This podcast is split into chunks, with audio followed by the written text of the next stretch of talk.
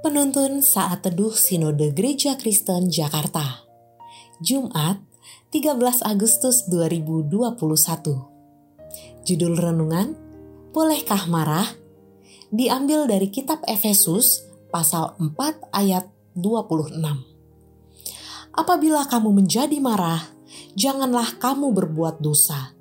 Janganlah matahari terbenam sebelum padam amarahmu dari ayat ini, kita dapat memahami bahwa sebenarnya marah itu dibolehkan, tapi dengan cara yang bijaksana. Bagaimanakah itu? Yakni kemarahan yang dilandasi oleh kasih dengan tujuan untuk membangun dan memperbaiki kelakuan dan memberikan solusi. Marah yang berdosa adalah kemarahan yang menghancurkan orang lain didorong oleh permusuhan.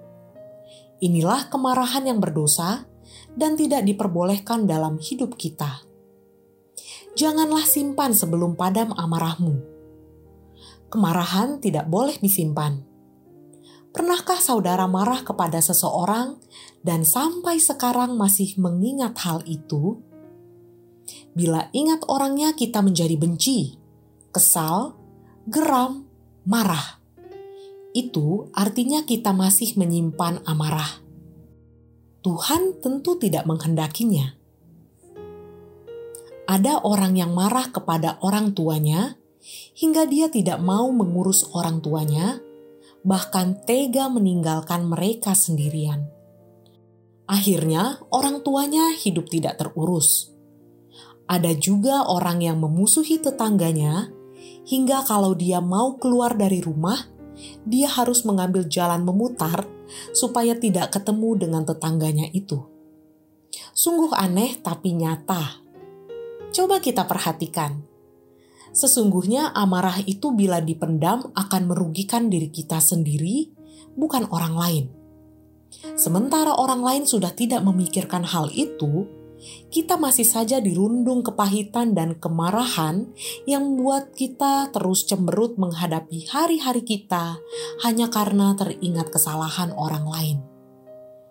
Dalam 1 Korintus 13 ayat 5 memberikan satu ciri khas kasih, yakni ia tidak pemarah dan tidak menyimpan kesalahan orang lain.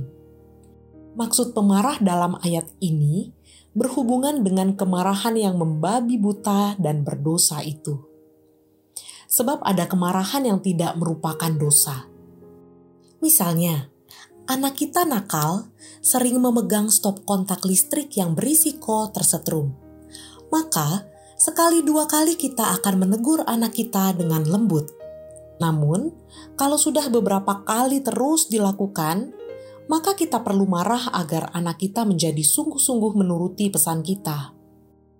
Berdoalah agar Tuhan memberikan kita hati yang penuh dengan kasih, supaya kita dapat menguasai diri kita dan tidak gampang marah, melainkan berkomitmen untuk sabar. Jika marah, pikirkan hal ini: apakah kemarahan saya didorong oleh kasih atau kebencian? Kiranya Tuhan Yesus memampukan kita